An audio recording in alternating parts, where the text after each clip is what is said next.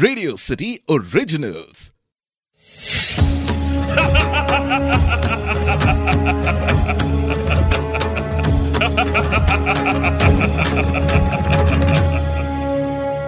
मैं हूँ दशानन रावण। दशानन रावण में आज हम उस कड़ी की बात करेंगे जब राक्षस राज रावण धराशायी होकर ज़मीन पर अपने मृत्यु के निकट है। जब राक्षस राज रावण पर भगवान श्री राम ने हमला किया और वो मृत्यु के निकट थे तो श्री राम ने अपने भाई लक्ष्मण को उनके पास जाकर कुछ ऐसा सीखने के लिए कहा, जिसे विद्वान ब्राह्मण रावण के अलावा और कोई नहीं सिखा सकता था।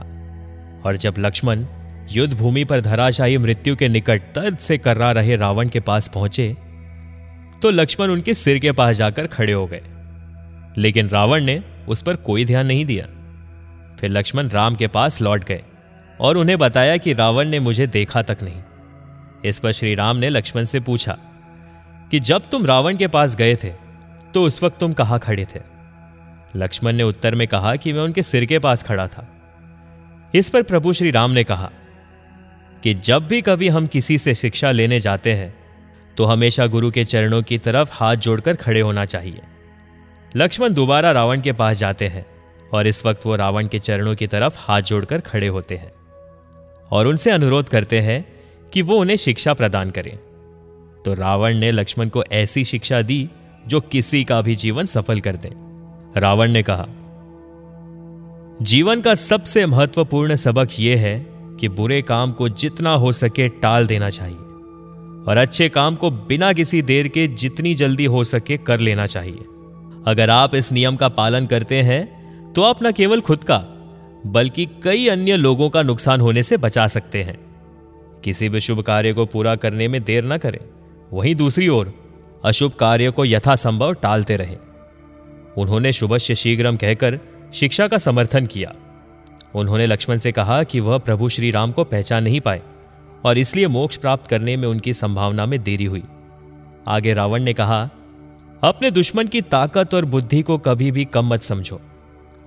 रावण ने कहा कि उसने इंसानों और बंदरों को कम आंकने की गलती की, जिन्हें वो किसी दैत्य या असुर से कम ताकत वाला समझता था, और परिणाम स्वरूप वह युद्ध में हारा गया। अंततः उसे अपनी जान गंवानी पड़ी।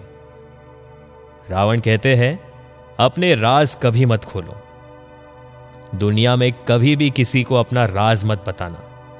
रावण ने लक्ष्मण को राजनीति और राजनीति के बारे में भी बताया।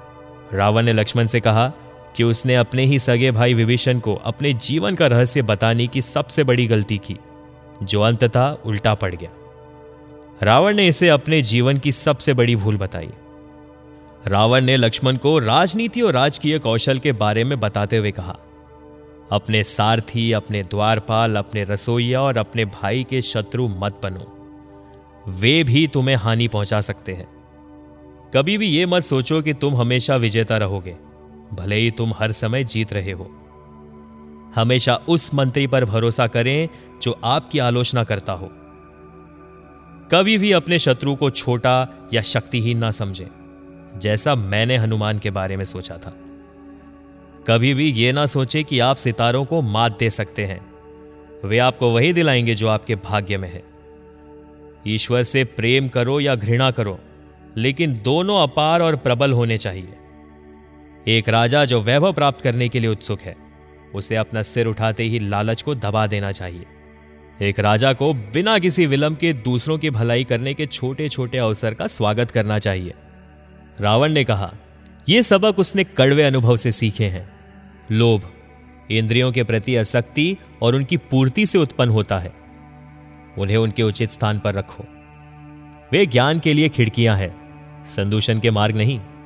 तो ये थी वो सीख जो दशानन रावण ने लक्ष्मण को दी थी। आप सुन रहे थे दशानन रावण।